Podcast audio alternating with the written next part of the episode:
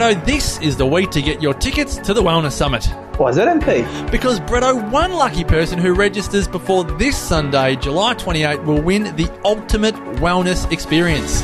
Imagine two nights in the wellness real estate epicenter of Australia, Lucent Gasworks in Brisbane. The lucky winner receives return airfares to Brisbane on Virgin Australia. Plus, we'll organise you an Uber from Brisbane Airport to Lucent and back again. And we'll throw in 200 bucks in dining vouchers. And you can get an all access, all areas pass to Total Fusion, one of the best fitness studios in the country and the home of the largest Himalayan salt lamp in the southern hemisphere. Oh, positive ions going everywhere, Bretto. This incredible prize valued at over $2,000. Jeepers. All you need to do is register for the Wellness Summit by this Sunday, July 28. You're registering for 16 hours of Powerhouse Wellness over two days, August 17 and 18 in Melbourne, featuring your favourite Wellness Couch podcasters and world class exhibitors. Can you afford to miss the biggest wellness summit ever? Tickets at thewellnesssummit.com.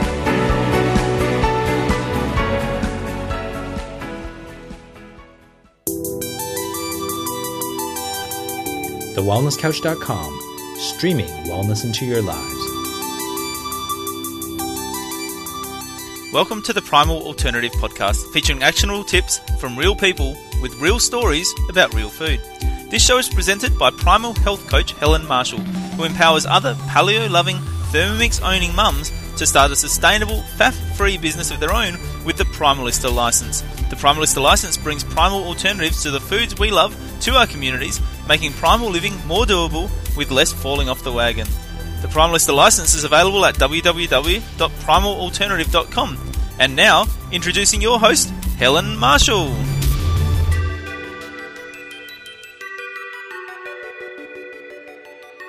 Hello, my beautiful Primal Alternative podcast listener. I'm H, your host and Primal Health Coach and founder of the grain free food range Primal Alternative. We have an international network of home bakers that bake the grain free breads, cookies, pastries, what have I forgotten? Pizza bases and jellies. They bake them from their home kitchen council approved, of course, for you. So you can get some help and relieve a bit of that overwhelm that goes when you have a squeaky clean living lifestyle, right? Um, so our range is amazing and it's so exciting because um, we have teamed up with the gorgeous Pete Evans to bring you a no nut hemp bread. And Pete graciously donates his royalties to Hope for Health. So I thought, let's get Kama Trudgen, who is the founder of Hope for Health, and Helen Padarin, who donates her amazing naturopathic skills to Hope for Health. Let's get them on the show and find out what is Hope for Health, what is a together retreat, and let's really hear from some experts who are there on the ground about the realities for remote Indigenous communities and their health and the current health crisis of lifestyle diseases that didn't used to be there not that long ago. Um, we're going to learn about the value of traditional diets and the value the value of traditional knowledge and how we need each other. You know, the indigenous people, they have got beautiful cultures. They um, really come together. They're spending time in nature. Um, and we've got the knowledge around the food, you know, like actually, as it turns out, that Coca Cola, that white flour, that white sugar, it's not the best for your health. And if you were to return to the earth and the knowledge of the elders, you would be having a much more vital and healthy life and would not be dying of these god awful chronic diseases. So Helen Padarin, you probably know her. She's written um, a book with Pete Evans on gut health. It's so good. She's a naturopath and nutritionist, best-selling author and speaker. She's been in clinical practice for 18 years and is an ambassador for the MINDD Foundation and co authored the Complete Gut Health Cookbook with good old Pete, as well as Bubba Yum Yum with Charlotte Carr and Pete Evans. And she's also authored chapters on pediatrics and ASD in clinical textbooks. She is so passionate about learning from Indigenous communities and also wanting to give back. And you're going to listen to the story of how Helen knew she wanted to help Indigenous communities but didn't know how. And that's a beautiful story. Um, and she partnered with Kama of Hope for Health to create Together Retreat.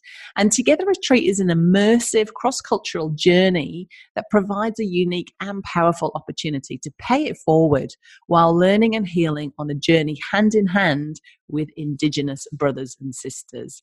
Kama is a medical doctor who stepped sideways from clinical practice to be immersed in the world of community development. She spent eight years living on Elcho Island in northeast Arnhem Land in a remote community. In the process of overcoming heartbreaking fertility issues, she discovered the power of nutrition and now has two beautiful, healthy sons. Hurrah! And she shared her family's healing foods with a sick Indigenous friend. And that started a chain reaction in the community that birthed the Hope for Health program. How cool is that? And the program uses experiential education and for the framework of the traditional diet to help empower people to reclaim their vitality. Kama is passionate about the power and reverence, relevance of the or reverence too, of the wisdom held in traditional cultures and bridging the gap between um, the non dominant and the dominant culture. You're going to love this show. And if you want to get your hands on some of our non hemp bread or want to check out the rest of our primal alternative range of breads, cookies, pizza bases, jellies, and pastries. We team up with the gorgeous Quirky Cooking. Joe is very involved with Hope for Health as well. Then head to primalalternative.com um, if you buy a loaf of the no nut hemp bread on the Primal Alternative shop, Primal Alternative donates an extra dollar to Hope for Health, which is really cool. Uh, it's a really cool way to be involved. Um, what else was I going to tell you? Yes, uh, if you want to donate yourself or find out more about Hope for Health and the Together Retreat, head to hopeforhealth.com.au. All right. Welcome to the show, Helen Padarin and Kama Trudgen. Hello. Thank you. Thanks for having us. Did I say it right, Kama? Did I get it right? That's possible. We can move on. I was just getting a one on one on how to pronounce Kama's surname. But um, it's just such an honor. Like, seriously, can't think of anything better to do than on a Friday afternoon than hang out with you, you two amazing amazing women. So thank you for um, being here and um, and sharing your Friday afternoon with me. It's so cool to have you here. Now, before we dive into everything Hope for Health, I want to know what Helen Padarin and Kama Trudgen had for breakfast. Would you like to go first, Kama? I'm just laughing about what I had for breakfast. it was a big one. um, I had, well, I'm actually down in Byron Bay at the moment visiting my mom. So I'm like just in heaven because there's amazing nitrate free bacon down here. So there was a lot of bacon involved. I had bacon, eggs, avocado, and a piece of paleo bread. Excellent. Yum. Sounds pretty delicious and not mm-hmm. similar to mine. I was at my favourite cafe, Rough and Bear, in Sydney, and I had avocado tartines. So it was like avocado and pesto and tomatoes on a gluten free sourdough with bacon and sauteed greens. Mm, really oh, good. goodness me. That sounds so good. I had a slice of fruit yeah. toast if anyone's interested. and a nice black coffee. It was delicious. Mm. It was awesome. So I'd love to find out absolutely everything Hope for Health. So let's just start with what and who is Hope for Health? Wow, that's that's a small question, hey. uh, so, Hope for Health is a program working with Indigenous people um, based in Northeast Arnhem Land, and I guess we're trying to tackle this catastrophic epidemic of chronic disease that's going on there. And we're using the framework of the Yolngu traditional diet and we're running retreats as experiential learning intensives to try and give people an experience of health which they just haven't had an opportunity to, to experience before and and that lived experience really changes you and your perspective of, of the power of nutrition and then we try and support people back in the in the community by training up a team of local health coaches to be coming alongside people to to make that positive lifestyle change and yeah be role models in their families and, and in the community what a beautiful succinct answer nutshell. That's it in a nutshell. Absolutely, absolutely. So, give us so give us some of the realities for remote Indigenous communities and their health.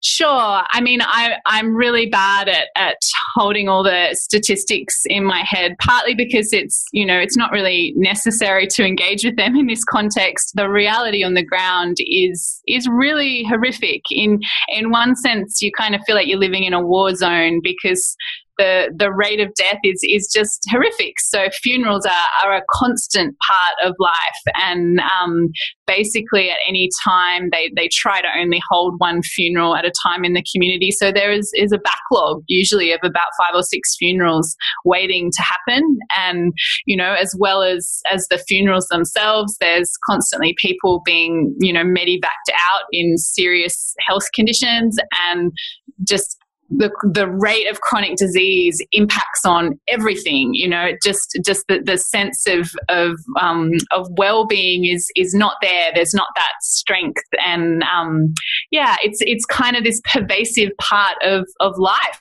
you're constantly faced with death you're constantly faced with with grief and um, yeah it's it's a really it's a really horrific reality and unfortunately one that is is likely to get a lot worse before it gets better.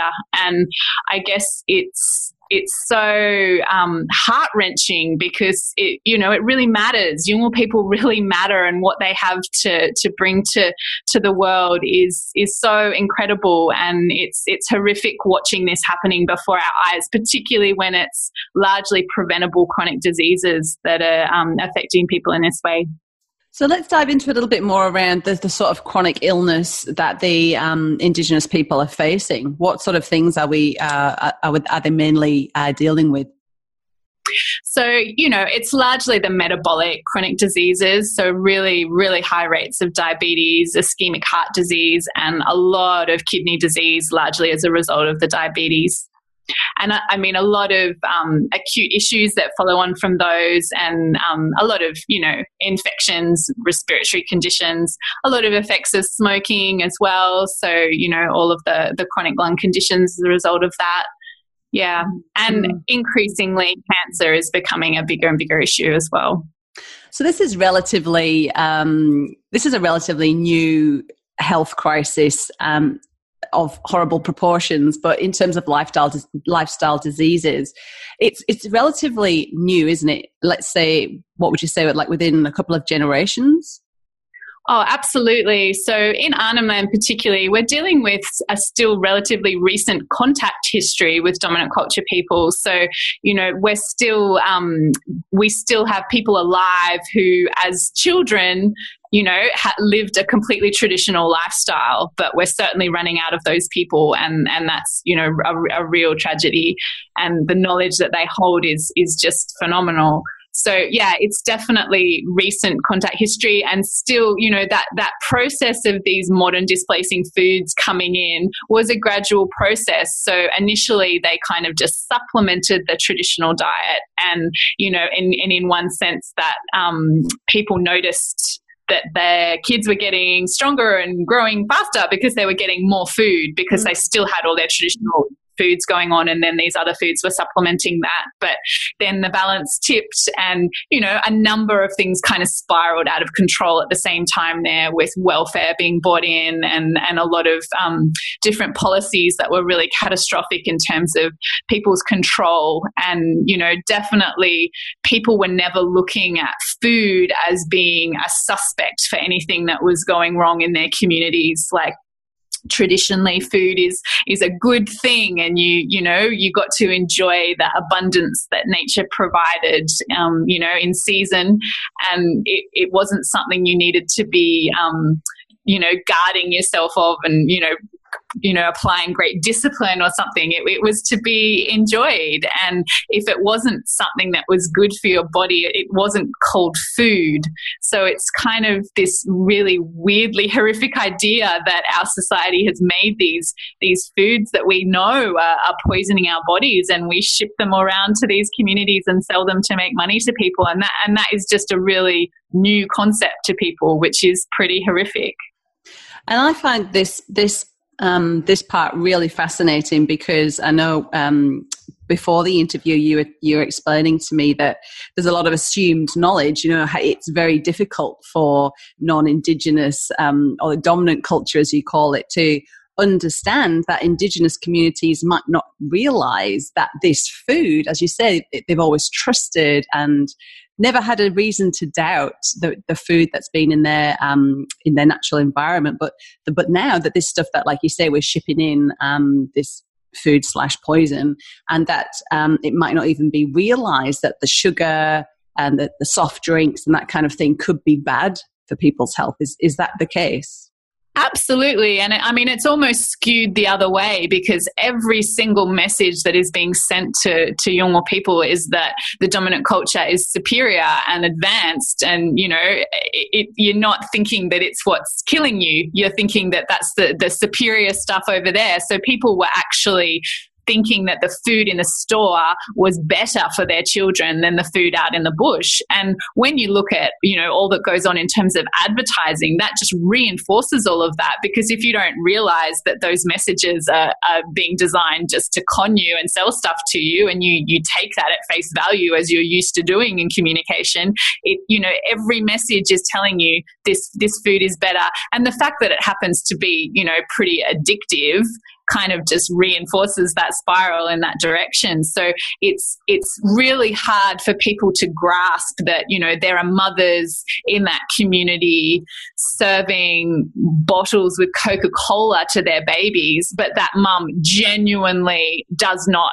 believe that that is bad for their baby. They genuinely think they're doing the right thing and that this dominant culture food is is good. So it's it's really horrific that people are are really starved of, of information and they are dying because of it.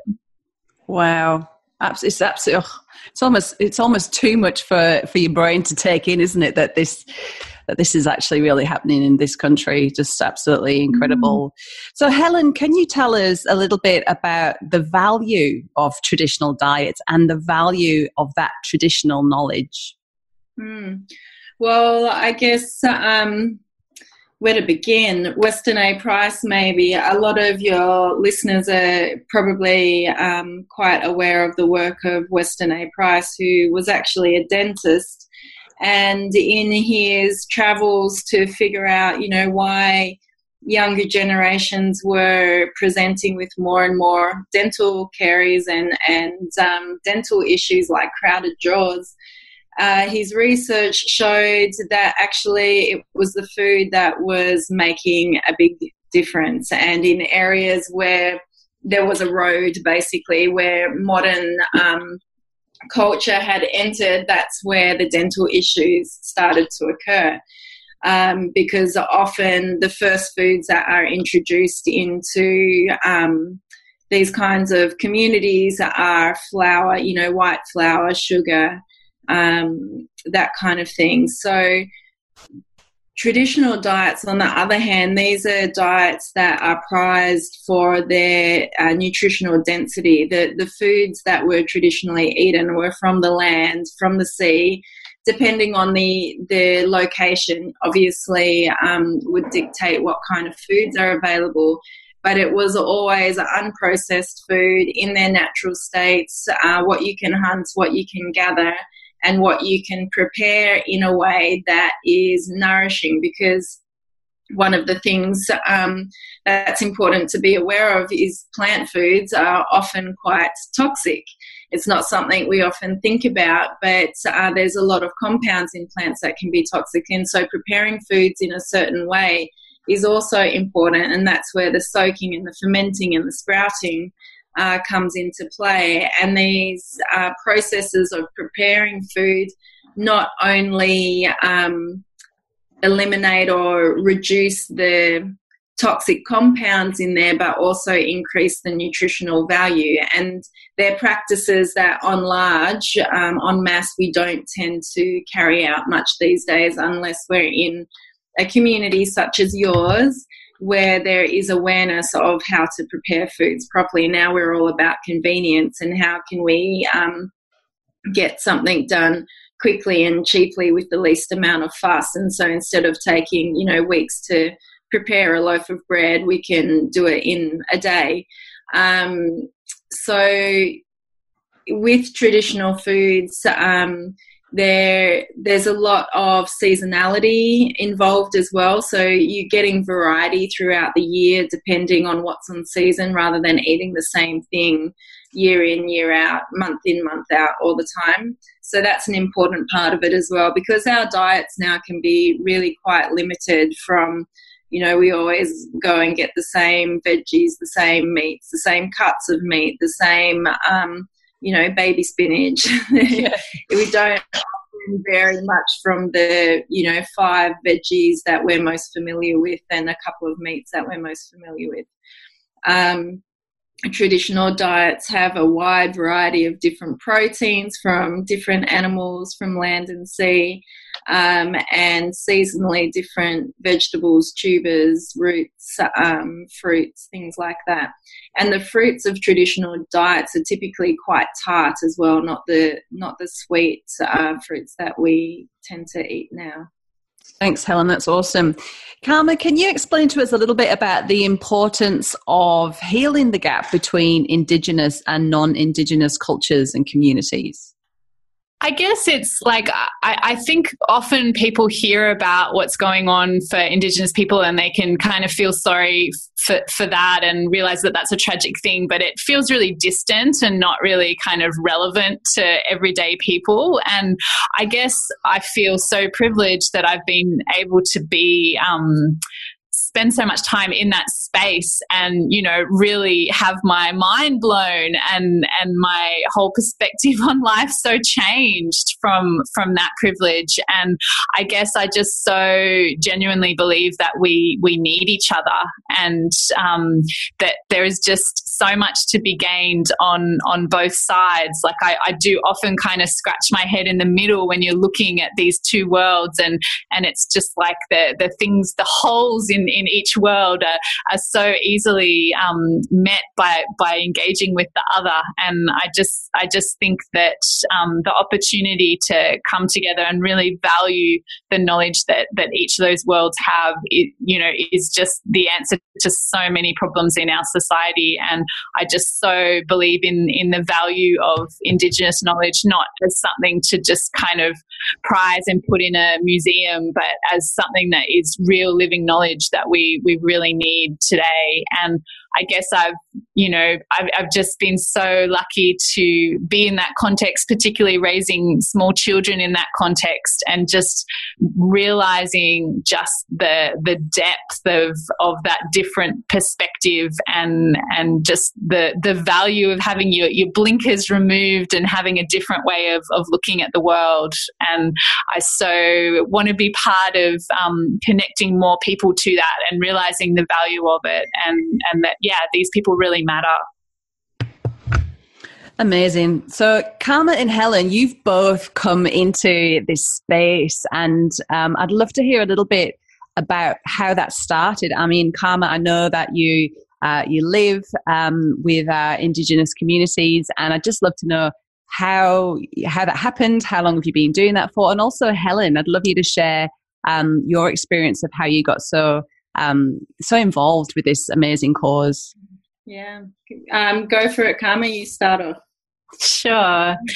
So, um, I guess I started this work about 10 years ago now. Um, my family spent eight years living on Elcho Island, and it was in that context that this work emerged. We initially went to make ourselves available on the ground to respond to things that local people were trying to initiate for themselves. So, we wanted to kind of be human resources to break down the barriers to the things that people were trying trying to to do because there are just so many so many barriers and, and so often it is just information that people need about how dominant culture things work in order to find ways through all the, the barriers that are being put in front of people. So a lot of that was kind of business development, enterprise development related stuff. And yeah, in the in the context of that, I was dealing with my own health issues, having a lot of trouble getting through um, pregnancies, and it was in in that personal journey that I discovered the work of Weston A. Price. And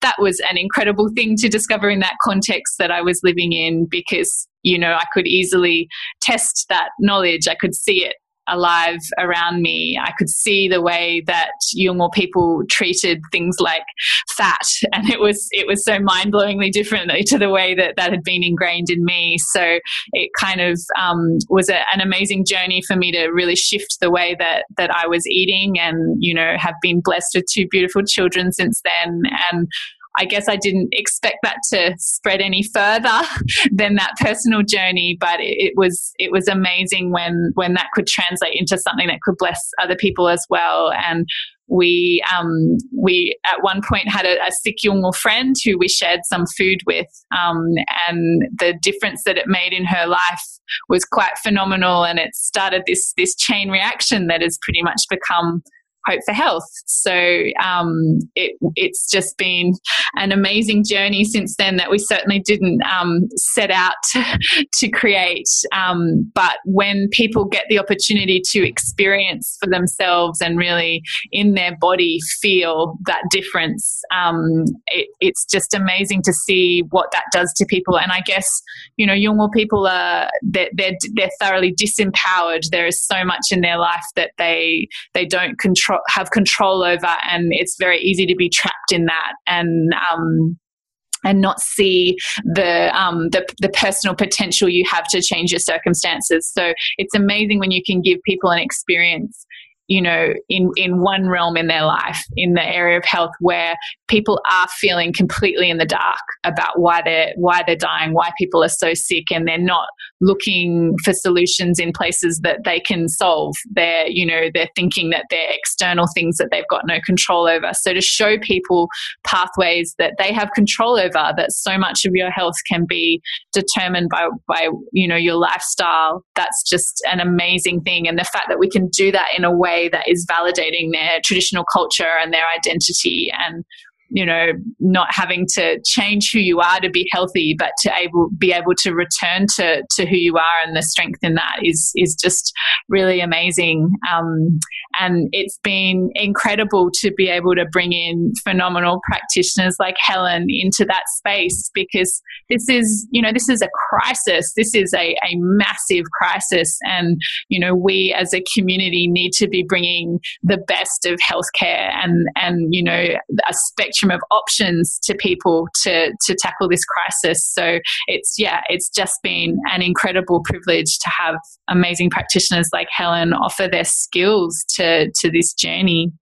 Amazing, amazing. Well, it's been a huge. Um, it's been a huge honor and pleasure to be part of it because I guess from my perspective, the story for me probably also 10 years ago, at least 10 years ago anyway, over time, I have had this longing and just kind of knowing is the best way I can describe it. It wasn't a dream. It wasn't something that I, you know, um, was wistfully thinking about. It was like this deep sense of knowing that one day I'm going to work with Indigenous communities, but I didn't know when, I didn't know where, I didn't know who, I didn't know how, because quite ashamedly, I didn't know any and I didn't know anybody with any connections with any, so I had no idea of how to go about it. But at the same time, I also had this great sense of I don't need to force it and that it will come at the right time. And um, yeah, then in 2017, I got a phone call out of the blue from Kama, and I was like, oh, so this is it. so we had a really wonderful conversation that could have gone for hours. Maybe it did go for hours. It went for quite a while.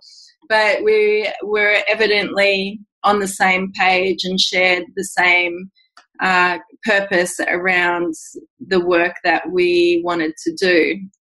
And so we kind of let that simmer for a while, and a few months later spoke again, and that's when we decided to partner up so that we could bring bring these worlds together, Balanda and Yolngu, you know, indigenous and non-indigenous, so that we can really learn and heal together. Because I have this really great sense of urgency. You know, as Kama mentioned before, funerals are a commonplace of life over on Elcho Island and I'm sure in other communities as well, um, where the, the death rate is quite frightening and it really saddens me. I feel a lot of grief around not only the loss of those lives, which is devastating enough as it is, but the loss of all the knowledge that is going with them as well. And I think, you know, for all the um,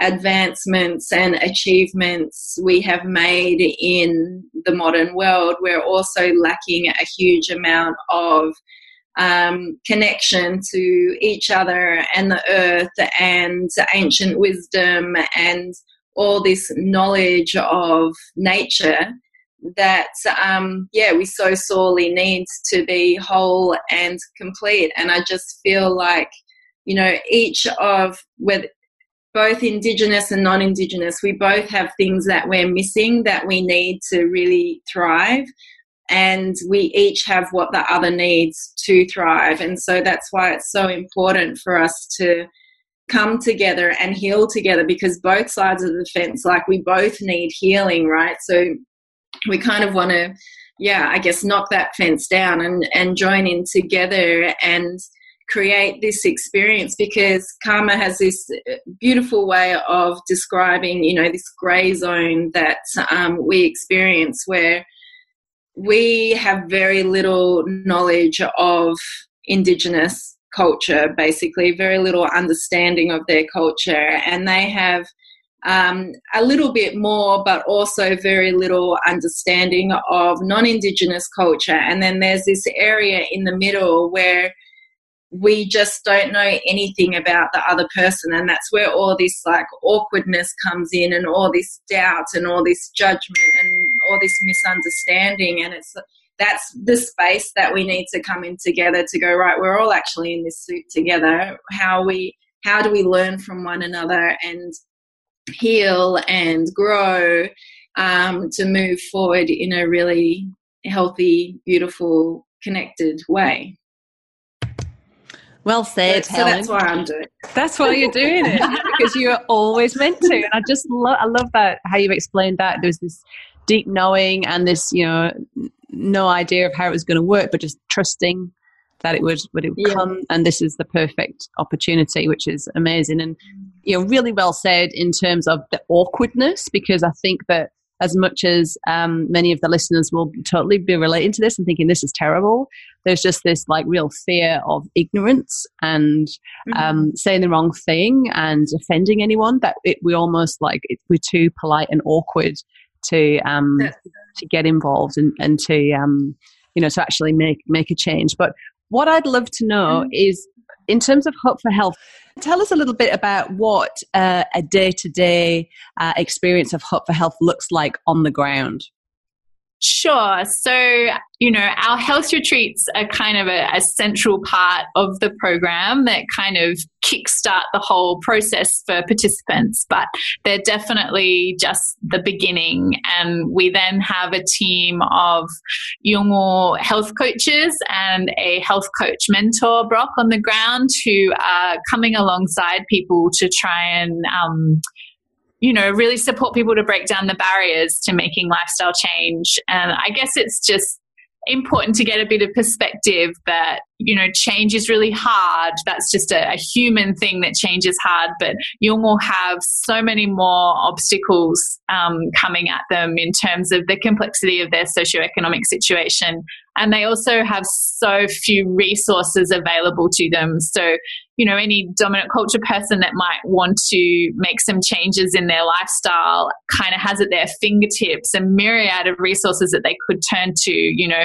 physical resources in person, online, you know, and all of them in their own language whereas Yolngu just don't have those resources available to them. So I guess we're trying to come alongside people and, you know, I guess, create that sort of stuff from scratch. We have to create those pathways. We have to work out how do we overcome these obstacles? How do we make it easier for people to make good choices?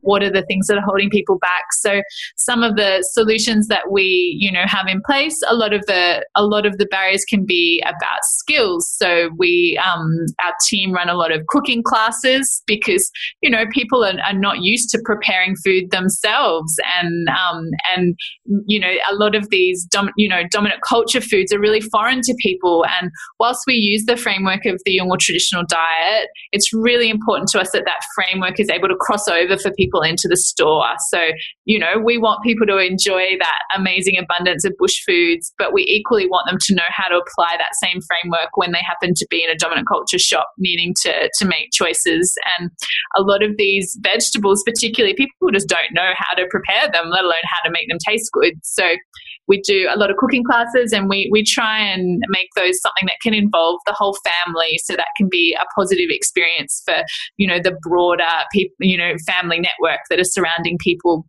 who can um, learn those skills and engage in this process so they can come alongside the people who have participated in the program we also have um, exercise classes happening to, you know, keep people moving, and we have different, you know, things to try and um, make options available to people. So we have a little um, co-op shop where we um, we have a lot of different um, you know just foods on offer that um, that aren't otherwise available in the community. So you know we have things like coconut oil and um, just different different things that can try and you know fill those gaps and make life a bit easier for people to to make these changes. Um, and I guess it's really important that we keep a framework going that just holds space for people, that is bringing people together who are all on this journey because it's a really it's a really tough journey and people all go off track.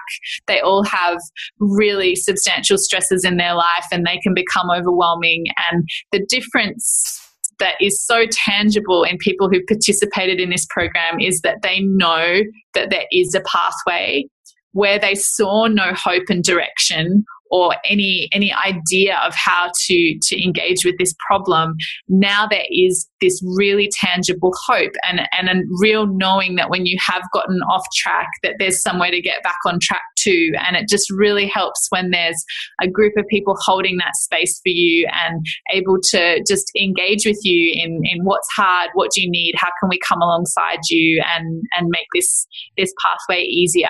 So i guess we're um, we're trying to be in the mud with people and we know that it's hard and we just want to be in that space and um, find whatever ways we can to to make it easier for people the the other thing that we've got going um, as well is just um, and this is where I'm getting to dip my toes in more too is visiting every few months too. So they've got the um, health coaches on the ground over there holding the space and doing practical work and getting the food and the movement in and helping to work through the challenges, which is 99% of the picture. And then every few months, um, I go over to then have consults with them so that we can also provide a bit more of an integrative approach to their healthcare rather than than the only healthcare they have access to being the medical clinic over there. So we've got this incredible kind of group now where we can really provide some um, nice tangible support. So while we've got these powerful retreats to give these experiences, then when they're back at home, the the support is really continuing. It doesn't just stop there. It keeps going. As Kama says, it's just the beginning at the retreat. That's so awesome. Tell us about your two month online program that's just recently started. How does that look?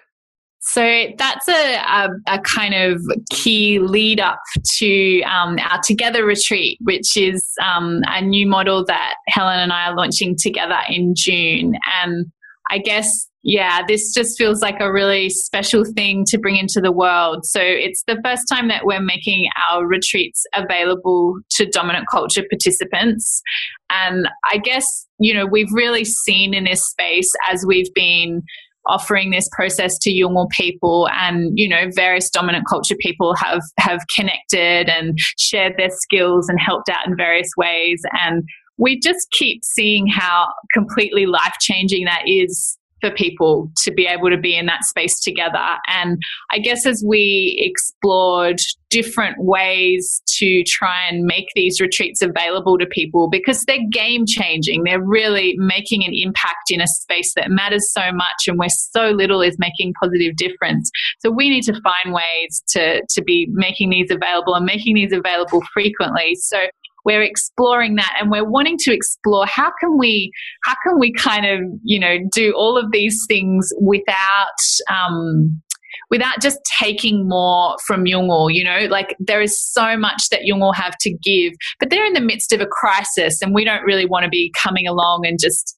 kind of demanding that they, you know, share their knowledge with dominant culture people because that's kind of the least of their worries right now while they're just, you know, struggling to survive and mm. provide a future for their, their children. Um, so it's really beautiful to, um, to kind of create this space where everybody can be being genuinely blessed without it costing the other side. So we, um, the dominant culture participants who are coming are paying for their own spot and they're sponsoring a Yolngu participant to, to come as well. And you know, the people that are engaging in this process are just these phenomenally generous people who, you know, they're investing in their health and they're paying it forward at the same time. And it's just, yeah, it's just so heartwarming to, to see this. And so we've created this online program to, to really ensure that people are being equipped on every level to dive in that space together so that when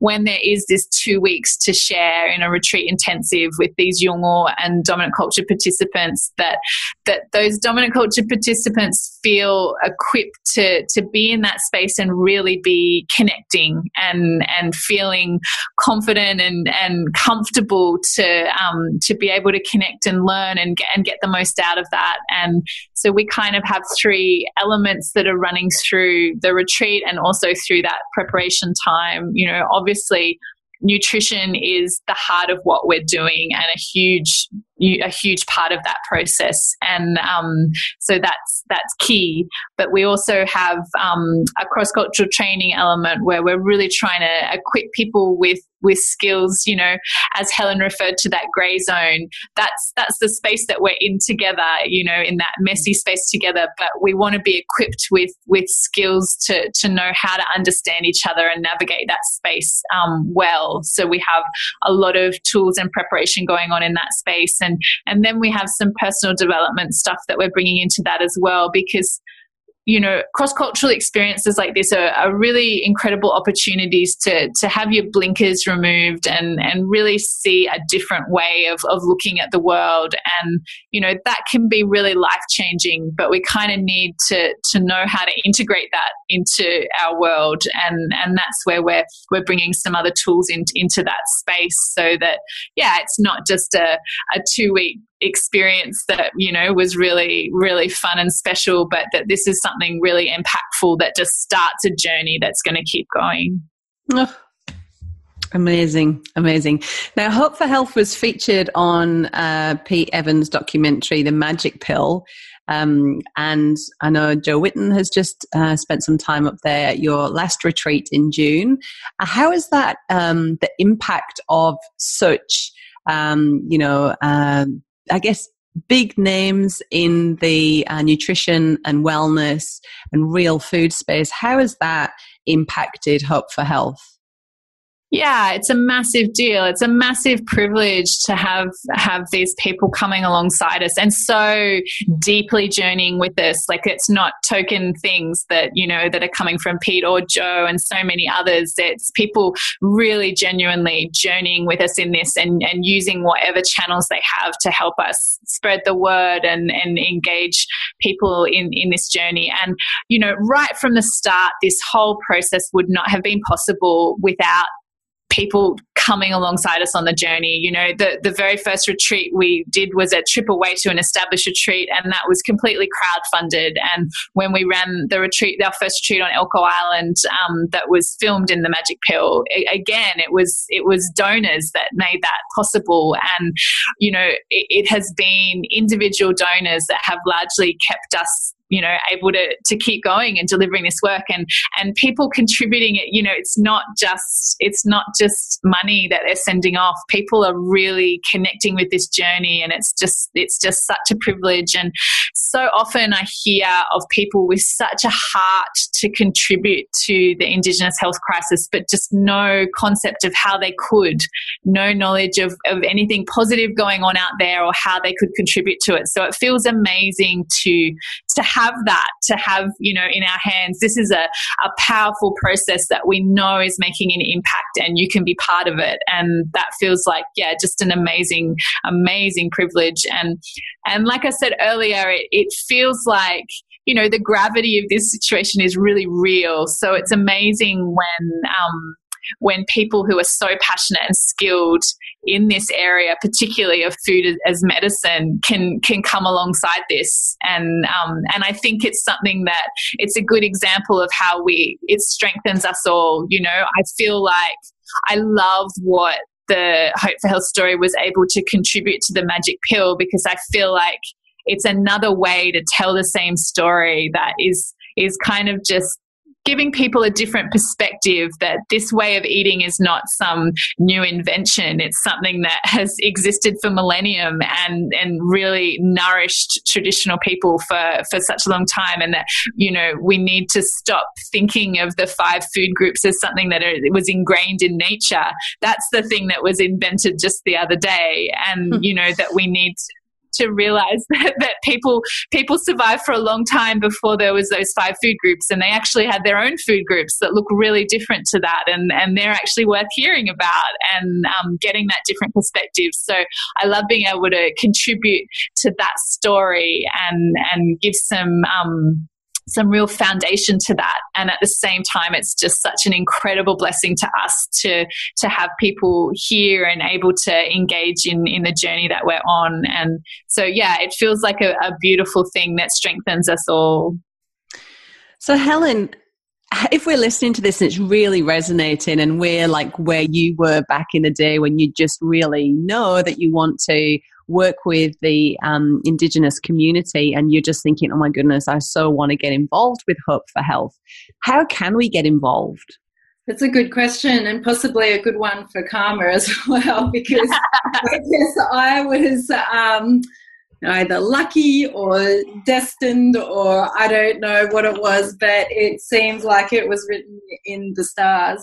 I think, you know, we're all on our own paths and we can all contribute in different ways and, and different ways are going to suit perfectly for different people. So obviously um, financial donations are very much needed and appreciated because nothing um, much can happen if we don't have the funds to make it happen. So even though that doesn't sound like a particularly connected way to contribute, it actually makes a huge and fundamental difference to um, what can actually happen. So that's one way. Um, on our retreats, of course, we are totally supported by having volunteer staff and practitioners. Um, we do tend to get quite inundated with offers of volunteers on, on those fronts, and that is hugely appreciated as well. Um, but at the same time, we can only ever have, you know, so many people volunteering at once. but we certainly love to have a backlog and, and a list of people whom we can contact for that. So whether it's GPs, like we definitely want more GPs on that list actually. Uh, so any GPs out there who are interested, please get in touch. um, yeah, GPs, naturopaths, osteopaths, massage therapists, certainly. Um, uh, who we need on our teams on the retreats um, at different times. Um, yeah, and volunteer staff that actually are on the ground making the retreat happen too, whether it's in the kitchen or on the ground. So there's there's a number of ways. Kama, any others that you can think of? Yeah, I mean that's kind of at the heart of things, and I guess you know we're really we're really wanting to build a movement here. Like the demand is is massive, and uh, the demand is coming from from multiple communities who are you know hearing about this work and know that it's what their community needs, and we really want to be able to set up a permanent base and and be able to make this this work available really regularly and be seeded into communities all over the place, and and so yeah yeah, we are going to need a growing army of volunteers to to sift through that, and we need resources. So it's just yeah, it's phenomenal when people dive in and and give what they can um, financially or in person because yeah that's what's been building this right from the start and and we want to to continue in that way. And i guess um, yeah our together retreat offers another avenue for people to really dive into this and you know into their own health journey as as well as a deep deep learning experience. Um, so that's another thing to consider for for people to to connect with yeah, awesome. resources and products and also awareness as well just mm. getting the word out there um, like you are doing for us right now which we appreciate greatly but um, getting the word out in any way shape or form um, whether it's talking about it or um, helping with marketing or you know there's so many different ways that people can get involved with different skill sets so mm. yeah get in so touch exciting. if you're interested. So exciting. yes, it's um hopeforhealth.com.au is is the page for everything, isn't it? From making a donation to um, finding out more information about Hope for Health and the Together Retreat. Yeah, the Together Retreat website is uh, togetherretreats.com.au, um, and all the information about that retreat is there. And then all the other Hope for Health information is on that hopeforhealth.com.au website. Awesome. And I'm so pleased to be contributing in a small way to Hope for Health by having your logo on every single loaf and packet mix, which is new, of our mm. no nut hemp bread that we are um, making in collaboration with the fabulous Pete Evans. And he mm. contributes 100% of his royalties um, from having his gorgeous face on our loaf of bread. he contributes 100% of his royalties to Hope for Health and eh, for every loaf or packet mix that's sold through the Primal Alternative online shop, Primal Alternative will also contribute a dollar as well. So that's that is just incredible. Thank you so, so much for that, Helen. Oh, and Pete, so funny. He's just he's got such a generous heart as well. Mm. And there was no discussion about it. There was just an email saying, "Hey guys, this is happening." We're like, "Oh, okay, yeah, yeah. love you. yes, we love you." Yeah, he just said, "I'll just I'll donate my royalties to Hope for Health if that helps." Mm. And I was like, "Oh, okay, yeah. that's great." Yeah.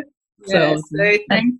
Amazing. Thank yes. And it's it's that spirit that is is building this you know people mm. that are realizing that it matters and are you know offering their pathways it's just so beautiful yeah Awesome, incredible. Well, thank you so much for the work that you're doing, Kama and Helen. Amazing, inspirational women. And I'm, I'm so grateful that you've created this I feel it's like a vehicle for us to um, to come together and to put our um, a compassion and desire to connect together like because well it really is isn't it like you say it's it's hope it's direction it's togetherness and that's what mm. we are as a species all about and so very mm. grateful for you and your contribution thank you Thank you so much. Thank you. Thanks for being here today. And um, yeah, hopefully we will connect again soon. And yeah, Thank Yeah. you so much. Absolutely, our pleasure. Thank you, Helen. The 2019 Wellness Summit is almost here. I love being at these events. They're always such a great, positive environment. It's been really great to um, listen to like-minded people and to um, meet a few people actually. I've been to every summit and I've been to every one and I'll always keep coming. It's always inspiring. It's been a real eye opener. We're actually signed up to go to the breakthrough now. It's very motivating. I think it's great to listen to people who are inspired. And there's always something to learn and something to take away. I think uh, for myself and giving myself that um, opportunity to, to learn. There's so much going on in life and everything that you can get distracted and forget the things that you should be doing. And this always reminds you to get back on track and, and um, to focus on the things that are important, a holistic health. Just do it, yeah. Just yeah, suck it up and do it. It's uh, it could be life changing, yeah. I would say it's awesome, and it's the start of changing your life. Come along, see what it's about, and enjoy it. It's an amazing event with like minded, positive people, and you can't help but um, walk away feeling great. Positive Mentor presents the 2019 Wellness Summit, August 17 and 18 in Melbourne. Can you afford to miss out? Tickets at thewellnesssummit.com. This has been a production of TheWellnessCouch.com. Check us out on Facebook and join in the conversation on Facebook.com forward slash The Wellness Couch. Subscribe to each show on iTunes and check us out on Twitter. The Wellness Couch, streaming wellness into your lives. Whilst the Wellness Couch presenter endeavor to provide accurate and helpful information to their listeners, these podcasts cannot take into account individual circumstances and are not intended to be a substitute for health and medical advice from a qualified health professional. You should always seek the advice of a qualified health professional before acting on any of the information provided by any of the Wellness Couch podcasts.